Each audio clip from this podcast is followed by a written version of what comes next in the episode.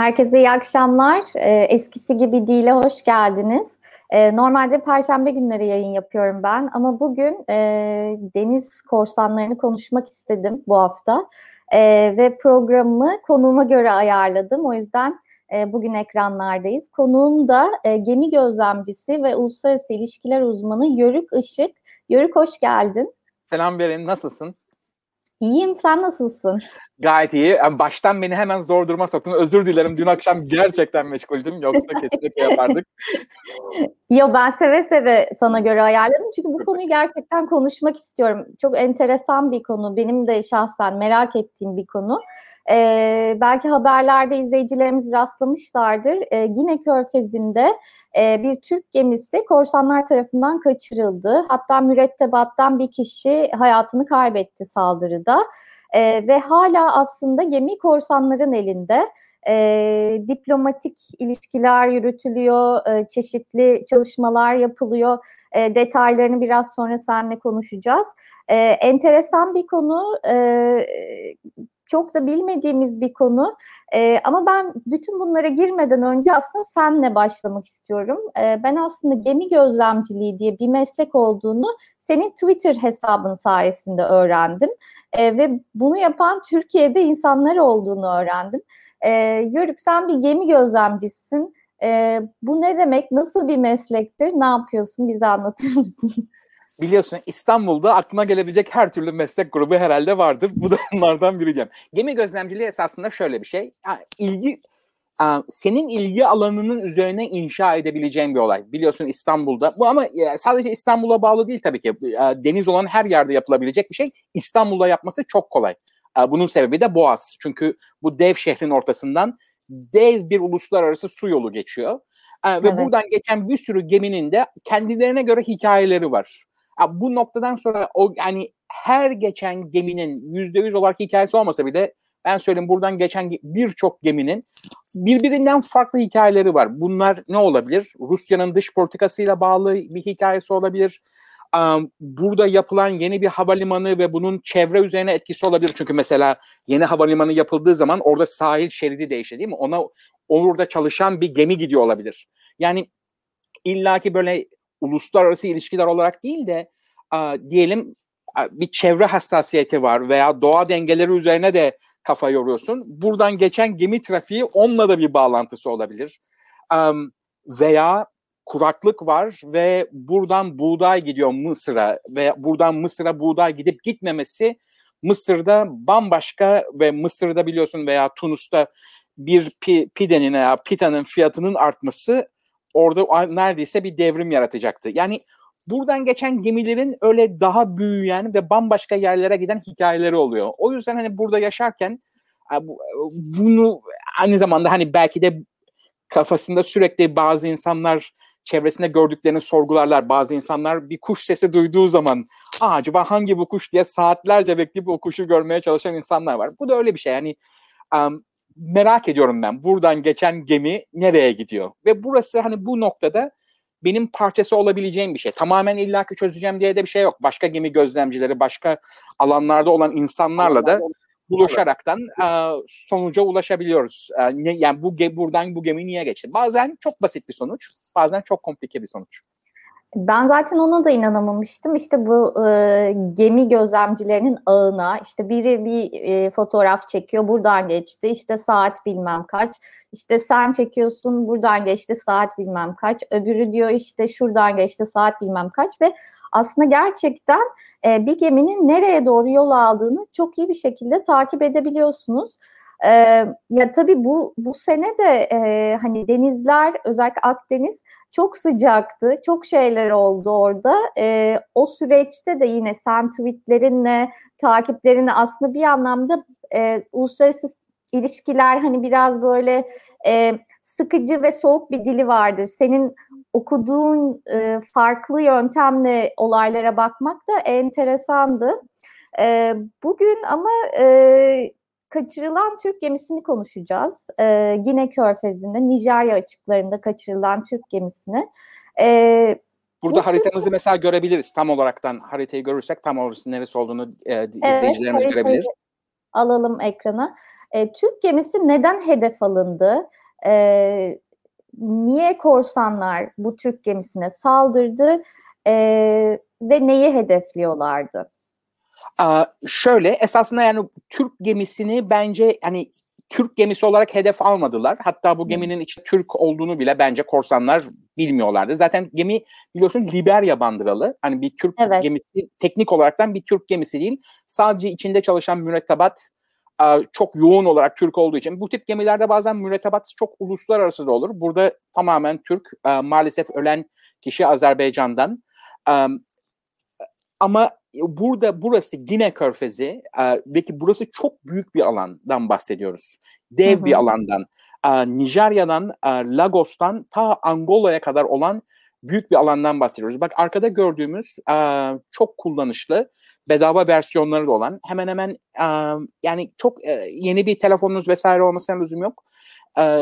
Marine Traffic adlı uygulamadan görüyoruz. Bak burada zaten kırmızı gördüğümüz yerler gemilerin korsan saldırısına uğradığı yerler. O harita hmm. üzerinde bile korsan bölgesi olaraktan işaretlenmiş. Teknik olaraktan esasında korsan popüler olaraktan korsan deniyor ama e, daha teknik terimi deniz haydutluğu. Evet. Burası deniz haydutluğu bölgesi. Şeyi de görebilirsek şimdi bundan sonraki resimlerimizde yavaş yavaş göstermeye başlayalım. Ee, özellikle mesela evet burada bak bu Marine Traffic app'inden zaten şeyi görebiliyoruz. Geminin ne kadar hızlı gittiğini görebiliyoruz. Bu arada önemli bir hemen bir alt e, not olarak söyleyeyim. Ee, gemi artık kaçırılmış durumda değil. Geminin mürettebatı kaçırılmış durumda. Gemi güven güvenli bir şekilde e, Port Gentil limanında e, bekliyor kendi mürettebatıyla, kalan mürettebatıyla. Yeni mürettebat da gitti ondan bahsederiz. Burada geminin hızını zaten e, dakika dakika neredeyse her dakika olmasa bile 5-10 dakikalık aralarla geminin hızını görüyoruz. Gemi çıktığı zaman normal 20 mil 20 mile yakın bir hızla gidiyormuş. 17-18 mil yapıyor bir noktada da yavaşladığı anı görebiliyoruz. Orada saldırıya uğradığı an ve sonra Hı-hı. da tam durduğu yere görebiliyoruz. Bir sonraki resmi de gösterelim. Şimdi bir tane böyle bulutlu olan yer, bulutlu bir resim var. Uydu resmi gibi gözüken. Bir sonraki, ah, ah bu. Bak esasında burada tam durduğu yeri görüyoruz. Burada uydu fotoğrafını buldum. Biliyorsun uydu fotoğrafları da e, bedava olaraktan e, çıkıyorlar. Hemen anında olanı bedava değil ama 2-3 gün sonra beklersen çıkıyor. Belki şanslı bir şekilde geminin e, tam saldırıya uğradığı anı görebiliriz veya gittikleri yönü görebiliriz diye ümit ediyordum. Ama maalesef hava bulutluymuş o gün. Bak burası tam geminin durduğu yani deminki gördüğümüz datayla karşılaştırabiliyoruz bunları. Hmm. Tamamen açık kaynaklar üzerinden. Burası hmm. durduğu yerde. Hava bulutlu olmasa kaçıran korsanların botlarını ne yöne doğru gittiklerini de e, görebilecektik. Hı hı. Bir tane de Google Earth'ten böyle gerçekten harita şeklinde gözüken bir resim var. Bu değil bir tane daha olması lazım. Onu göndermedim mi acaba? En son gözükeni bakabilirsek o bulutluydu. Ha pek e, belki onu göndermeyi unutmuş olabilirim. Olabilir. E, evet e, yani buradan da burası da e, yani böyle bir L şeklinde, e, dik üçgen şeklinde düşünelim. Gemi direkt aşağı gelmiş durumda hipotenüs tarafında üçgeninde Nijer deltası var. Yani Nijer'den, e, Nijerya'dan giderken neler var? Ekvator Ginesi, Gabon. Ee, hı hı. Burada Nijer deltası denen yer Nijerya'nın ve o bölgenin yani sınır bölgelerine yaklaştıkça en doğaya açık olan yerleri.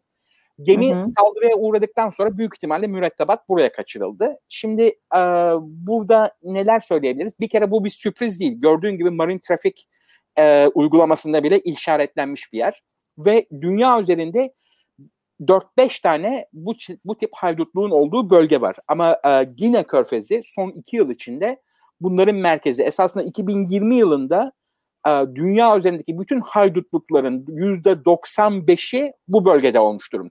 Hmm. Ve yüzlerce kişi de e, kaçırılmış durumda. Zannedersem geçen sene e, 135 kişi mesela kaçırılmıştı.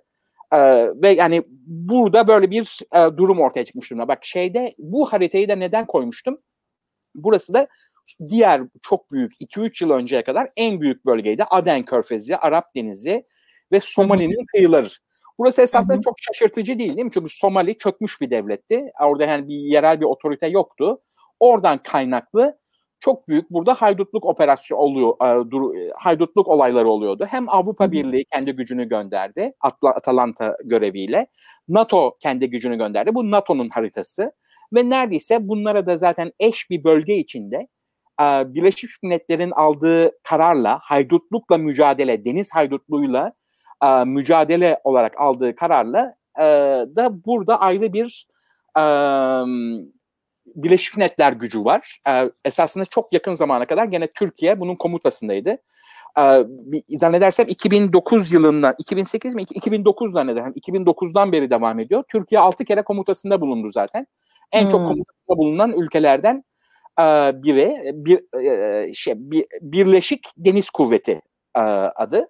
E, ve burada bu Birleşik Deniz Kuvveti 151 öyle yani Birleşmiş Milletler'in verdiği bir at e, bu şey Combined Maritime Force genelde e, hani uluslararası basına baktığımız zaman öyle öyle göre e, CTF 151 olarak gözüküyor. Bu çok büyük bir başarıyla çalışıyor. Bizim burada Gabia sınıfı gemilerimiz e, eski Oliver Hazard Perry sınıfı uluslararası olaraktan orada görev yapıyorlar.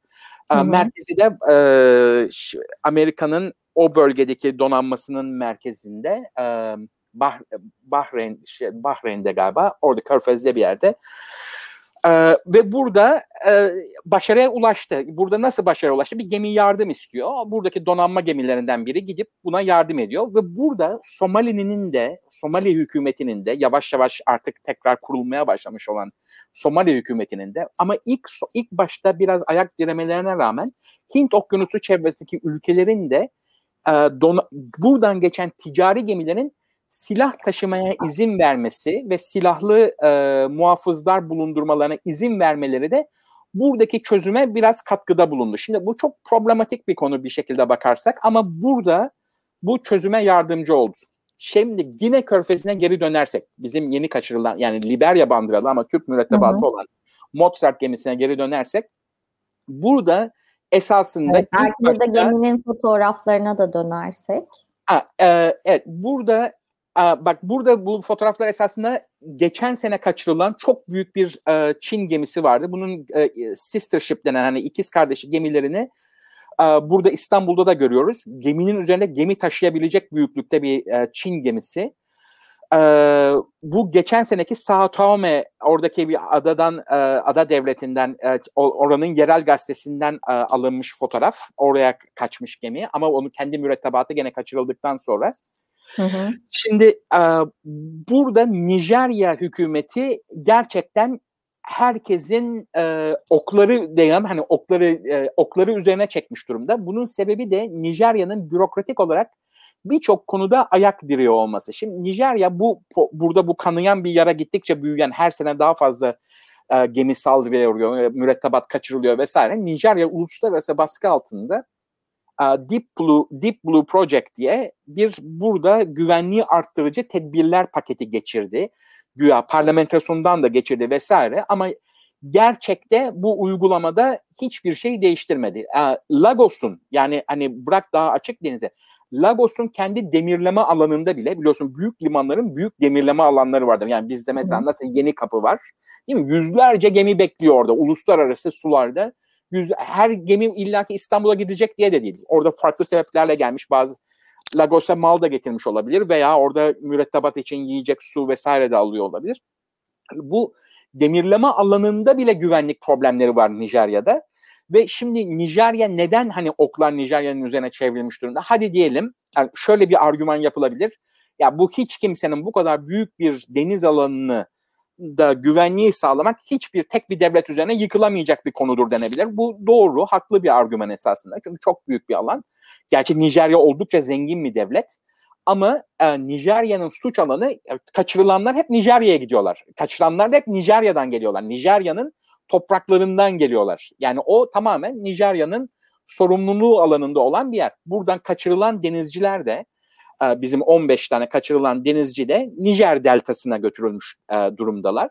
Ve büyük ihtimalle burada diğer kaçırma olaylarında gördüğümüz şekilde büyük ihtimalle e, ya şimdi bu andan sonra söylediklerimiz yerden bir bilgi üzerine değil ama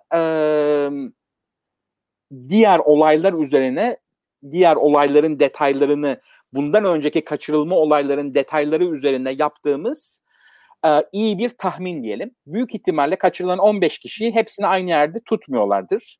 Büyük ihtimalle bunu 2-3 gruba ayırmışlardır.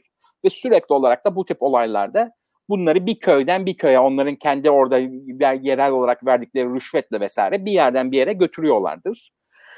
Daha önceki olaylara baktığımız zaman tabii ki bir pardon. Şey, e, tam e, aç, hani netleştirmek adına e, diyorsun ki gemiye e, gemiye girdikten sonra e, gemiyi bir yerde bırakıp mürettebatı alıp ayrılıyor haydutlar. Evet. Ha, evet şimdi pardon çok güzel bir yerde müdahalede bulundun. Çünkü ben o detaya tamamen unutmuş gidiyordum. Somali'de Çünkü daha... bilmediğimiz için hani merak ediyorum. Gerçekten Ama sen de iyi bir gazeteci olduğun için doğru soruyu sordun.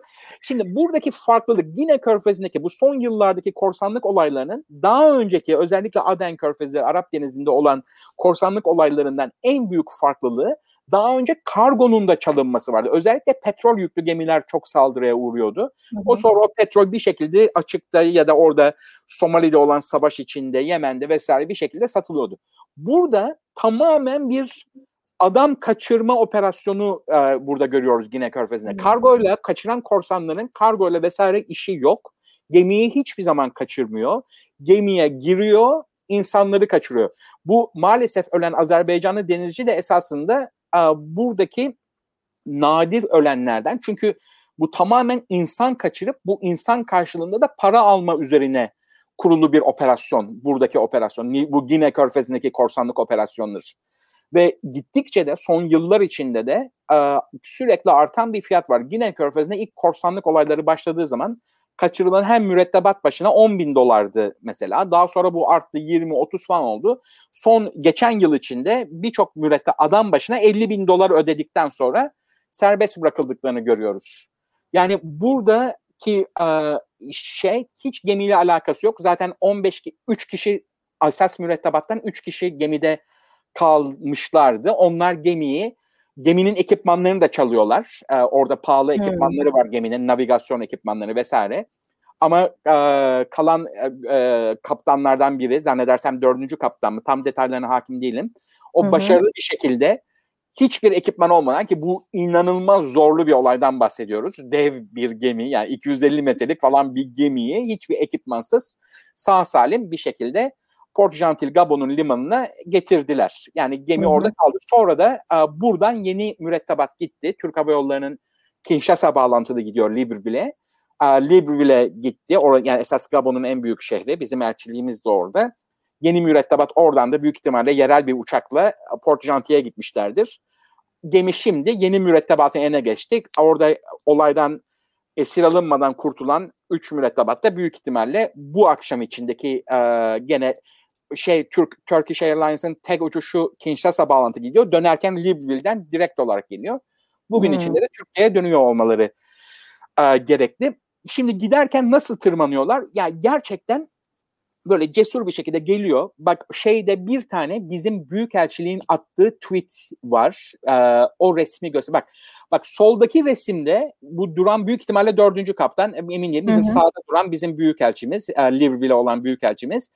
Bak hı hı. durduğu korkulukların üzerine dikenli teller falan koymuşlar bu tip şeyler evet. olmadığını diyorum. Yani geliyor böyle e, bir sanki Mad Max filmindeki vesaire gibi kancalı merdiven koyuyor, bir şey koyuyor. Bu gemilerin zaten bazen kaptan pilot çıkabilsin diye olan kendi merdiveni var vesaire. Oralardan böyle çılgınca bir şekilde tırmanmaya çalışıyor gemiye. Şimdi bu noktada eğer gemilerin kendisinin as, e, silahlı muhafızı olsa esasında büyük ihtimalle vazgeçer. Şimdi bu hı hı. burada büyük bir argüman gemicilik sektörü içinde. Şimdi Nijerya'nın suç Nijerya'nın suçlanmasının sebeplerinden biri kendi e, şey e, kendi yasalarını ne kadar değiştirmesine rağmen uygulamadaki sorunlar. Silahlı muhafızın varsa bazı limanlara gidip gelmen tabii ki o ayrı bir problem. Tabii hı hı. ki silahlı muhafızların olması da bir problem. Ee, yani onlar için çok daha fazla para harcaması lazım gemicilik şirketinin vesaire. Ee, bir de şu ha, buna karşı bunun da karşı karşı argümanı esasen bütün gemileri silahlandırmaya lüzum yok. Çünkü e, bu haydutlar, korsanlar nasıl adlandırmak istiyorsan e, esasında tamamen opportunist. Yani buradaki gemilerin bir kısmının silahlanmış olduğunu bilse oradan zaten bir iki kere birisi ateş açsa adam kaçıp gidecek. Yani o çünkü Ee, onun öyle dev bir operasyonu, dev silahları kendisinin vesaire yok. Bu zaten Gine Körfezi'ndeki olayların geçmişine bakarsan ilk başta oradaki yerel balıkçıları terörize ederek başladılar. Sonra Hı-hı. baktılar yani işi biraz oradan belki oradan kazandıkları balıkçılardan vesaire soydukları parayla daha iyi bir iki tekne satın aldılar vesaire. Şimdi Hı-hı. uluslararası ticareti terörize ediyorlar. Um, peki burada en son ha, bu eğer yani gemilerin kendi böyle silahlı muhafızının Burada olması. konuyu ha, o konuyla ilgili bir şey diyeceğim. Şöyle şeyler duydum. Bazen de işte geminin etrafına patlayıcı yerleştirip tırmananlar oluyormuş gibi şeyler duydum. Ee, hani bir tam Olabilir. hayal edemiyorum. Olabilir. Ee, ama hani kocaman yani karşımızda kocaman devasa bir gemi var ve gerçekten e, küçük botlarla gelip o gemiye binip e, mürettebatı kaçırabiliyorlar. İnanılmaz gibi gözüküyor ama evet yani şimdi e, gemiye ilk tırmanmaya başladıkları anda bir şekilde o an boş bir anı bulurlarsa yani bu gemi de hani her noktasında bir insan yok. Gemi 250 metrelik gemiden bahsediyoruz değil mi? Yani bu, bir şekilde zaten tam güneş doğmadan önce vesaire gelmişler. Ama yani o hızlı nasıl tırmandılar? Ama oluyor işte yani. Bundan çok daha büyük gemilere de tırma ya, giriliyor. Yani bu bu girilmiş olan en büyük gemi değil. Bu sayı olaraktan bu olayın uluslararası basında da ilgi çekmesinin sebebi 15 kişinin kaçırılması büyük bir olay. Yani daha önce bir kere zannedersem benim hatırladığım yakın zamanda Gine Körfezi'nde 20 kişi vardı kaçırılan. Geçen sene 14 işte en büyüktü. Bu sene böyle 15'te başladı. Ya burada şimdi bu şey gibi aynı o demin bahsettiğimiz Aden'deki gibi böyle Combined Task Force gibi bir şey, bir Birleşmiş Milletler e, gücünün büyük ihtimalle kurulması lazım. Ya burada bu hani argüman tabii ki bu bu tartışma entelektüel tartışma diyelim gittikçe büyür tabii. Çünkü buradaki bütün gemiler esasında e, özel şirketlerin gemileri ve bazıları mesela bu gemi şimdi kaçırılan bütün mürettebat Türk tabii ki onların gidip hani korunmasını, kurtarılmasını hepimiz bir şekilde istiyoruz. Yani gitsin her gidebiliyorsa yani burası çok uzakta bir yerde tabii ki bizim buraya gemi göndermemiz haftalar alacak bir yerden bahsediyoruz. Ama acaba hani devletler özel şirketleri ne kadar korumasını yapmalı vesaire ama tabii ki ticaretin devam hmm. etmesi çok önemli. Hani bu şirketlerin bazıları da mesela burada yine Körfezi özelinde en büyük sese çıkarmış olan e, şirketlerden biri. Dünyanın en büyük denizcilik şirketlerinden. Hani Danimarka'nın hani böyle Danimarka ile özdeşleşmiş Maersk şirketi. Hmm. Onlar çok büyük açık yani geçen seneden beri bütün bu olaydan yani bizim bu Mozart olayından çok daha önceden beri Maersk yine Körfezi olayını hep gündemde tutuyor. Hatta demin bak bir tane e, ki yerel gazeteden e, koyduğum e, ke, kesintide direkt Maersk gemisi mavi olan gemiyi gördünüz. Öbür bunun benzer bak bu Hı, Maersk bu. gemisi direkt olaraktan yerel basın da orada e, olayı e, ta, işte e, ta, takip etmiş ve Maersk'in mutsuzluğu yani Maersk ses getirecek bir olay. Türkiye açısından ne yapılmalı? Büyük ihtimalle yani Nijerya'ya hemen e, Nijerya üzerinde baskı yapabilir. Ama buralarda askeri operasyon vesaire bu kadar uzak bir yerde özellikle Nijerya gibi hani Gabon vesaire olsa kaçırılmış yer hani daha küçük bir Afrika ülkesi olsa daha Türkiye ile de daha pozitif ilişkileri olan olabilir. Nijerya çok karışık bir yerdir biliyorsun. Yani çok fazla birbirinden farklı milletlerin, farklı yerlerin hani kendi içinde de çok huzurlu olmayan bir yer. Burada muhakkak bir şekilde en sonunda e, para fidye ödeyecek bu insanları kurtarabilmek için. Şu şöyle bir iyi bir haber var. Bu fidyeyi peki Türkiye mi ödeyecek? Çünkü Türkiye çok sahiplenmişe benziyor. Yoksa e, geminin çalıştığı şirket mi ödeyecek? Fidyeyi bu, kim ödeyecek? Evet bu çok güzel bir soru. İşte bu benim belki biraz önce söylediğim olayla da bağlantı. Yani bu, evet. bu buradaki korumayı, bu özel şirketin korumasını bir ulusal ulus devletlerin donanmaları mı yapmalı?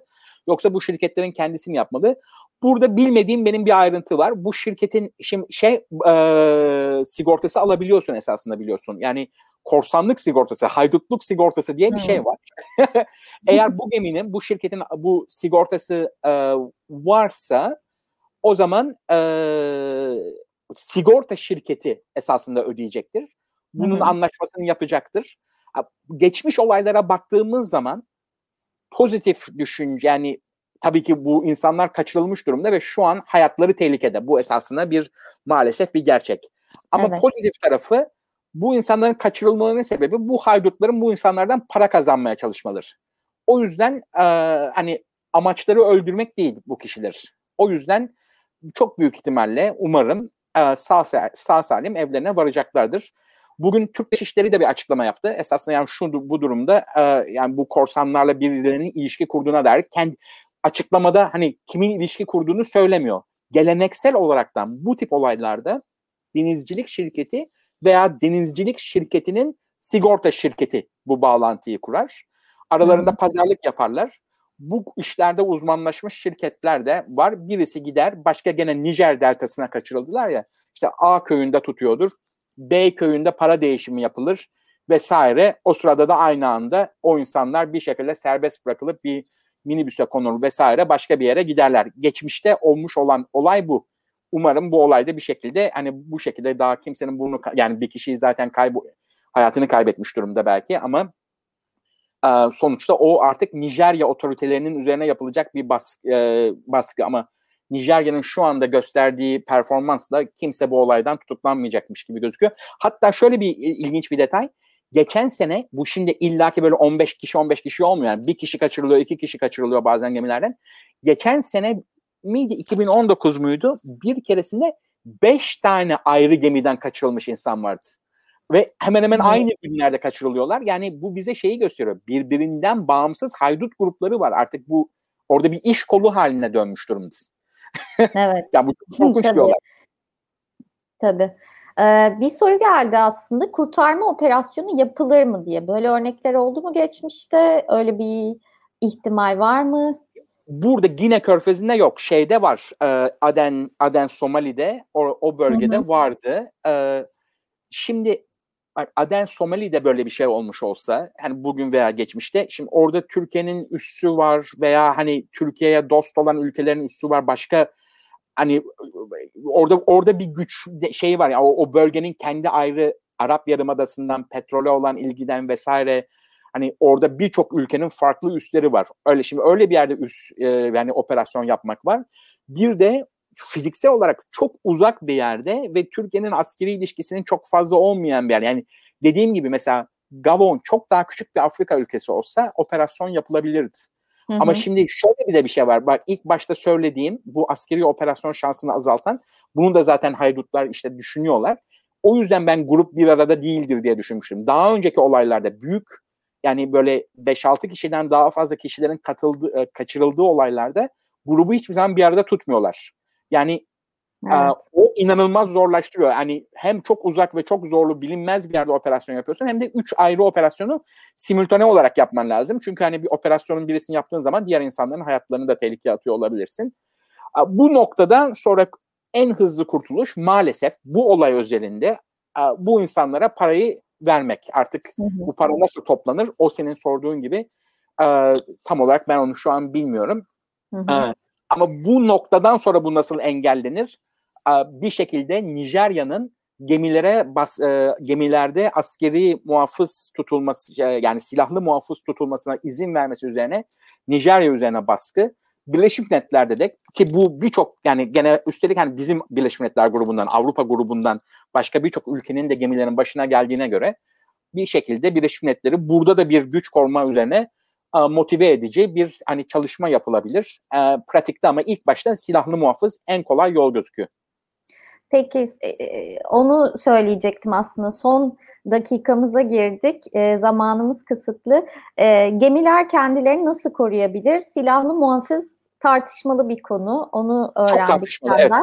Ee, bir de şöyle bir tartışması var değil mi? Yani diyelim sen silahlı muhafız aldın. Bir de şimdi bu tip biliyorsun özel askeri kont e, taşeronlarda vesaire Irak'ta, Suriye'de, başka Libya'da gördüğümüz gibi bu olay sonunda muhakkak orada zavallı bir e, Gabonlu, Nijeryalı balıkçı da vurulacaktır. Şimdi sen burada böyle insanları silahlandırdın. İlk işte 20-30 tane akıllı silahlı muhafız buldun. Ama bu da bir iş kolu haline geldiği zaman orada silah sever bir muhafızla aa buradan bir tekne geliyor ben şüphelendim hadi orada şimdi bunun etik yanı ve yani bunun da ayrıca yasal tarafları da ortaya çıkacaktır onlar sonra. Öyle oradan geçen bir geminin içinde Güney Afrikalı bir silahlı muhafız Gabonlu balıkçıyı öldürdü diyelim. Şimdi bu Nasıl olacak bu? Nasıl çözülecek? Doğru. Kim nasıl olur? Yani böyle zor bir konu bu. Doğru. Ee, onun dışında ne yapabilirler kendilerini korumak için? Tırmananları engellemek için vesaire. Hani kaçırılmamak için kendilerini nasıl koruyabilirler? Um, esasında mesela bunun gibi işte dikenli teller vesaire ama bence uh, hani bu çok zorlu bir soru. Çünkü sonuçta o zaman bu çalışma şartlarını bu insanlar için imkansız hale getiriyorsun değil mi? Esas yani güvenlikle denizcinin yaptığı işte güvenlikçinin yaptığı iş birbirinden ayrı olmalı. Yani yoksa evet. hani burada da bir dükkan açtın diyelim. Aynı zamanda da senin görevin a, buradaki bu hani hem mağazayı işleteceksin hem de mağazanın güvenliğini sağlayacaksın. Yani o bir denizciden istemek için haksızca bir konu. Hani zaten bu denizci hakları da yani burada senin geçen hafta yaptığın hani o kurye olayı gibi onun çok daha büyüğünün hatta şeklinde programlar yapabileceğin bir konu. Çünkü özellikle bu Covid olayında vesairede gemilerde hapis kalmış denizciler var. Aynı zamanda Tabii. bu çok uzun uzun, uzun yola giden denizcilerin e, hani hayatından kaybettikleri anlar. Bir de yani bunun üzerine burada da gemiyi koruyacaksın demek zor. Fiziksel olarak da hani nasıl korunabilir?